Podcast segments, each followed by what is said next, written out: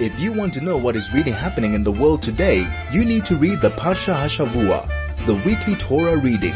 Join Rabbi Mendel Lipska for the next hour as he delves and enumerates the themes running through the weekly Torah Parsha, only on 101.9 Chai FM. And a wonderful Erev Shabbos to all of you.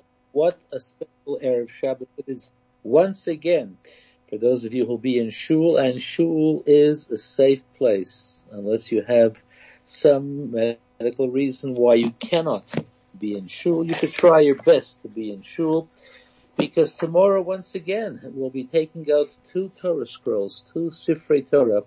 and one we'll read the portion of the week, Kitisa, and in the second we'll read the special Parsha of this week called the Parsha Para, the Parsha that deals with the Para Aduma, the red heifer.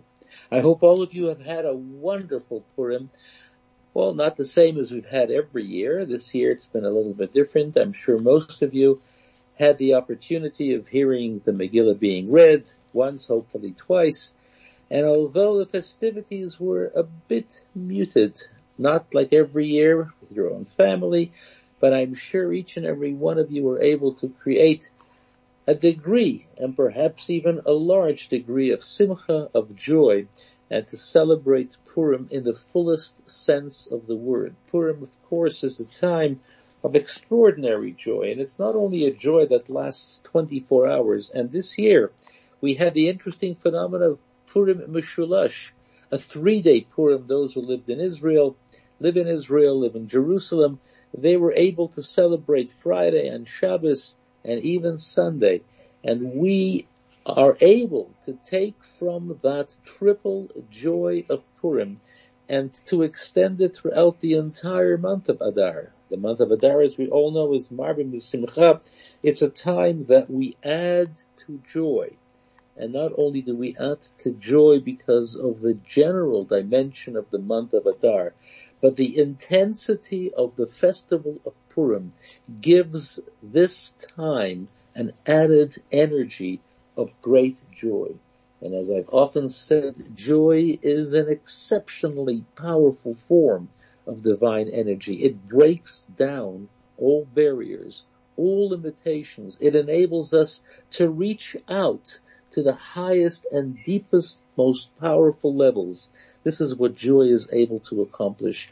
And therefore may this year, the Adar, the Purim, the divine joy energy that has been generated, may it extend to each and every one of us on all sorts of levels, materially and spiritually. It's difficult to believe that a full year has gone by with the, well, with the COVID, with the corona pandemic, a full year people have been sitting home. Some people have been in their homes for an entire year. Many have been sitting in their homes for many, many months. It's been a year of great challenge, of great difficulty. For some it's been a time of exceptional loneliness, of exceptional challenge, but nonetheless, people have taken this time and used it in extraordinary sort of ways. And this is why as we approach this Shabbos, the Shabbos of Parashat Kitisa, as I'll soon explain, as well as the added dimension of the second Torah, which gives this Shabbos the special name of Parshat Para, the Parsha of the red heifer, the Para Aduma. This enables us again to use this challenging time in an exceptionally positive an energetic sort of way. Parshat Para is always read the Shabbos before HaChodesh. HaChodesh is read either on Rosh Chodesh Nisan or if it comes the week before Rosh Chodesh Nisan as we prepare for Pesach. Pesach is a time that is one of those three festivals that when the temple was standing, the Jewish people were obligated to make the pilgrimage to Jerusalem to the temple. And in order to do that, they had to be in a situation of spiritual purity, of ritual purity.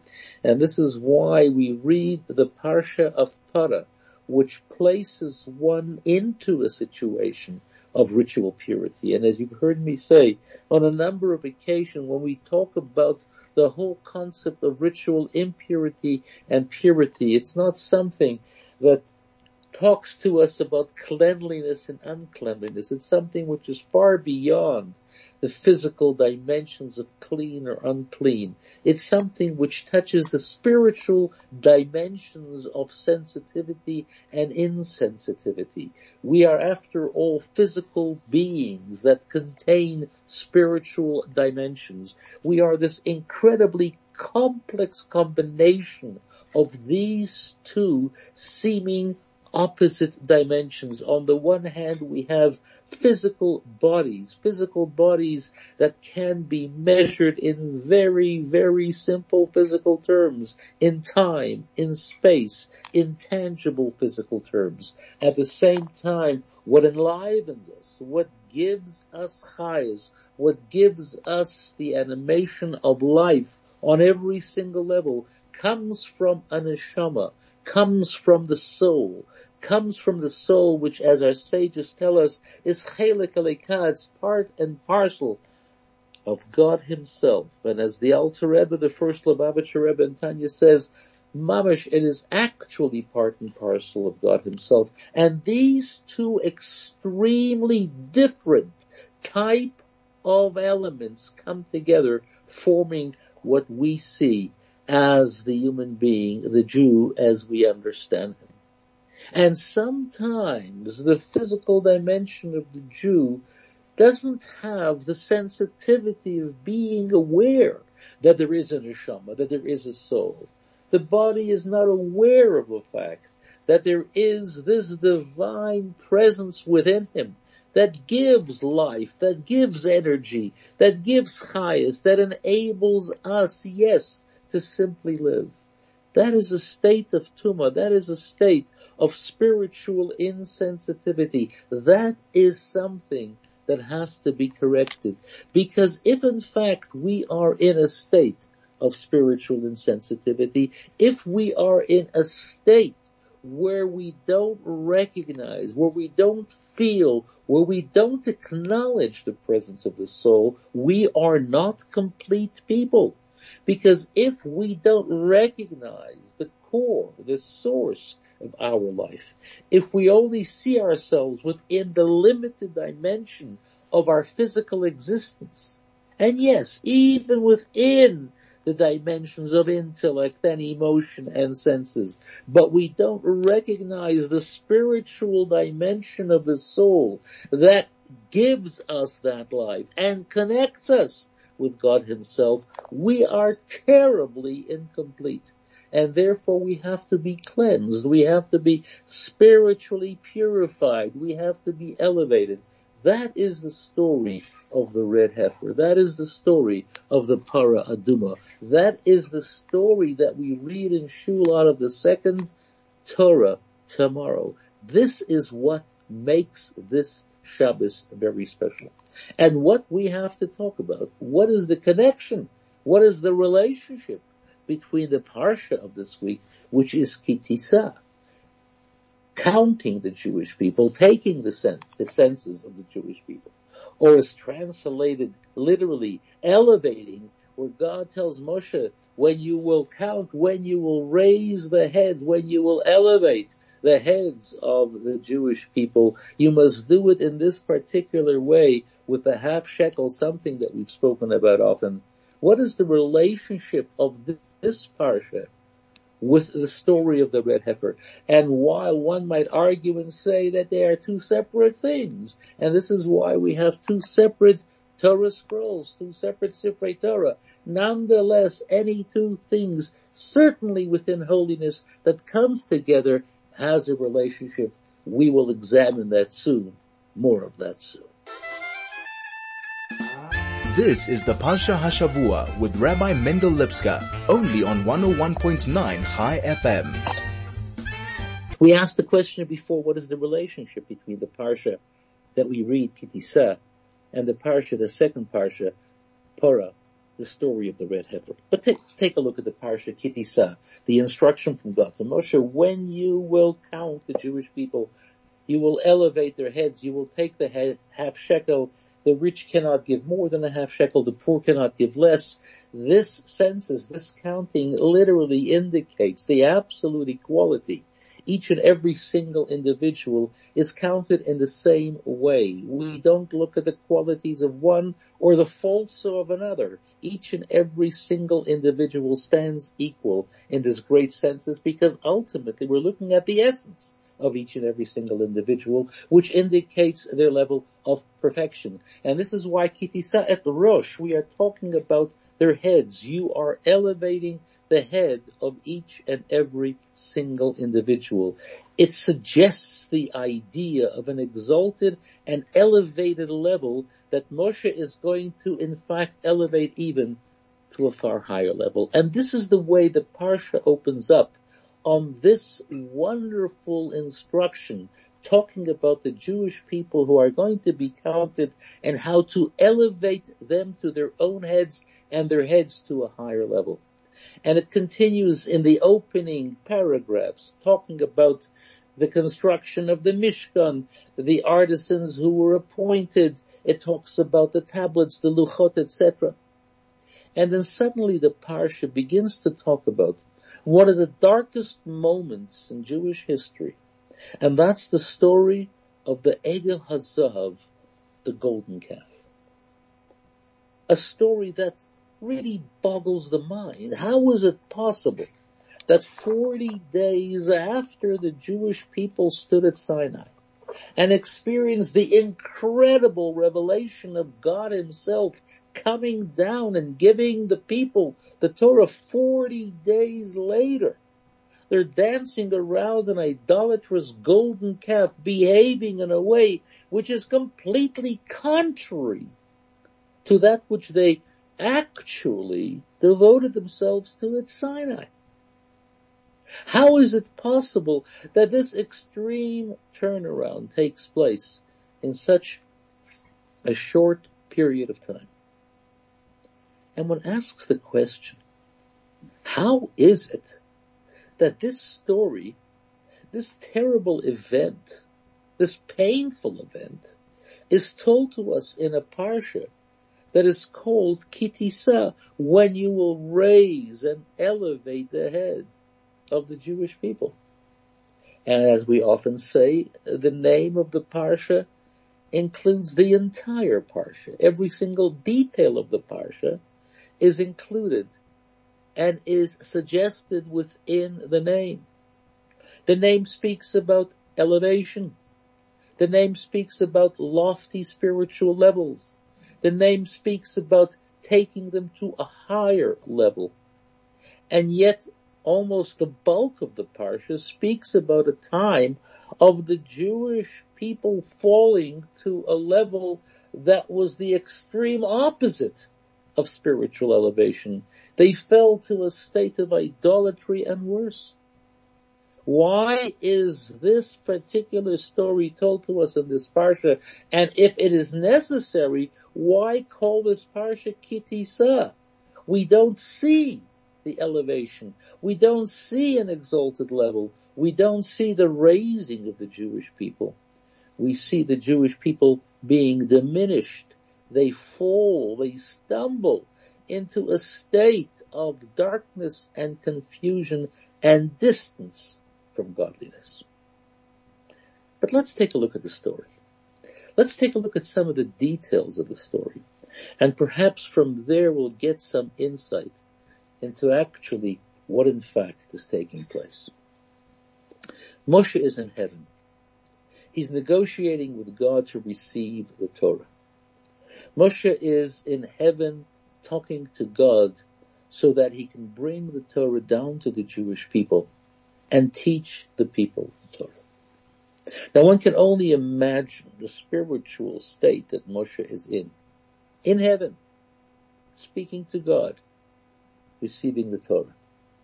What's taking place down below in the camp of the Israelites? The story of the golden calf. It says that God speaks to Moshe rather harshly. Vayedaber Hashem Moshe. God speaks to Moshe rather harshly. And he says, Lech reid descend from heaven, go down. Ki shiches amcha. Because your people have in fact sinned. Your people have become corrupt. Those are very harsh words. Is it Moshe's fault? Did Moshe bring this about? And while there is some suggestion that it was the Erev Rav, the uh, multitude that Moshe allowed to accompany the Jewish people, but nonetheless, Moshe is in heaven right now. Moshe is speaking with God. Moshe has no knowledge of what the people below are doing. It would seem to suggest that God is actually accusing Moshe of being the cause of all of this. It would seem within the words of this passage, it would seem within the words of this passage, within the words of God, when he says, Lech, raid, go down. And as Rashi points out, not only go down, but he says, go down from your elevated, exalted level. I raised you to a position of greatness as God only because of the Jewish people as their leader. But if the Jewish people are not behaving properly, then you no longer have the merit of being that individual who is elevated as well. And this is something which is difficult for us to understand. Why would Moshe be accused of something that he had no knowledge of? Something that's taking place below upon earth. The answer in simple terms, and this is something again that we've talked about often. First and foremost, on every single level, the purpose of Moshe is to be a leader. That's his mission. That's who he is. He is the leader of the Jewish people, and that is his central concern, and that is his main concern to lead, to protect, and to look after his people like a shepherd looks after his flock. Each and every single gesture, each and every single thing that he does is an expression of that leadership. And what Hashem is saying to him, Moshe, perhaps you failed in your leadership. If in fact the Jewish people can behave in such a way, is there some fault in your leadership? Is there some shortcoming in your leadership? Is there something that you didn't convey? Is there something that you didn't show them? Is there something that you didn't teach them? He says to Moshe, if in fact your entire purpose is to be a leader, then how is it possible that the people that you are obligated to lead can behave in such a way? Moshe could have turned around to God and say, listen, it's not my fault. Moshe could have turned around to God and say, listen, the people have their own choice. The people behave in a way based upon what they want to do. It's not what Moshe did. Moshe descends onto the mountain, back to the people, and what does he do? he sees what's happening and he turns to God and he says to God, why are you angry with this people? The very first thing that Moshe does is protect his people. He calls to God to forgive his people.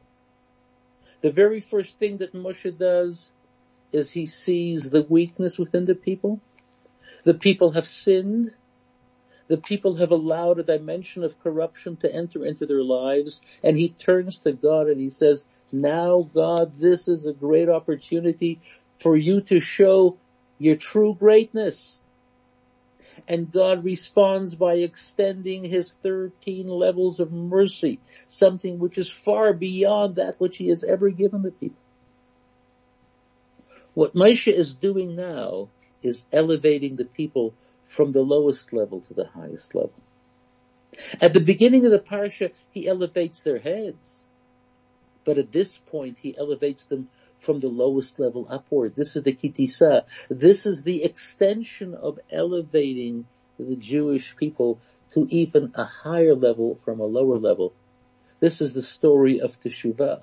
This is the story of helping the Jewish people return to a level of greatness. This is why this story is told to us precisely in this parsha. This story is told to us precisely in a parsha is called Kitisa. It's not enough to elevate the head, because when you elevate the head, of course the head is at an exalted level. It's important to elevate the lowest elements when they become corrupted. One might think it's lost forever, but it's not.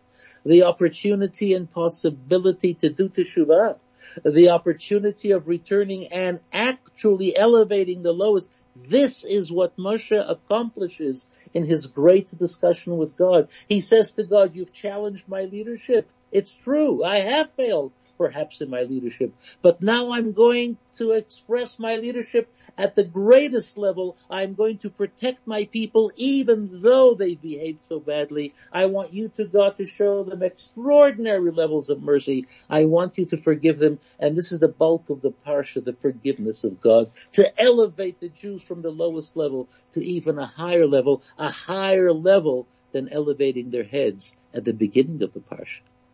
This is the majesty, this is the beauty, this is the wealth, the richness of this parsha. This is the true kitisa. This is the true elevation, bringing the people up, not only from a high level to a higher level, but from a low level to an infinitely high level. More of that soon. This is the Parsha Hashavua with Rabbi Mendel Lipska, only on 101.9 Chai FM. We're talking about Kitisa. The Parsha speaks about the whole process of elevation. Not only when you are in a state of perfection, of spiritual perfection. Not only when your head is intact. Not only when you are standing close in a state of spiritual devotion and correctness, where Moshe comes and in the senses elevates Kitisa et Rosh. But even in the story of the golden calf, the Egel Hazahav, when the people unfortunately behaved in the most horrific way, when they turned against God, when they behaved in the most idolatrous way, when they behaved in a way which indicated a rebellious nature, nonetheless Moshe as leader turns to Hashem and pleads with him that he should forgive them and Hashem extends the 13 spiritual dimensions of mercy. Not only does he forgive the Jewish people, but he lifts them to a new and higher level. This is the true meaning of kitisa. This is the true meaning of elevation. Not from, as I said before, from a high level to a higher level, but from the lowest level to an infinitely high level. That's the true elevation that we talk about in this week's Parsha. And now that we understand that dimension of Kitisa, we can also understand the relationship between Kitisa and the story of the Pora Aduma, the red heifer. What does the red heifer accomplish? When a person is in a state of tuma, when a person is in a state of ritual, of spiritual impurity, what is the Pora Aduma sprinkled with the para aduma ash and water, what happens?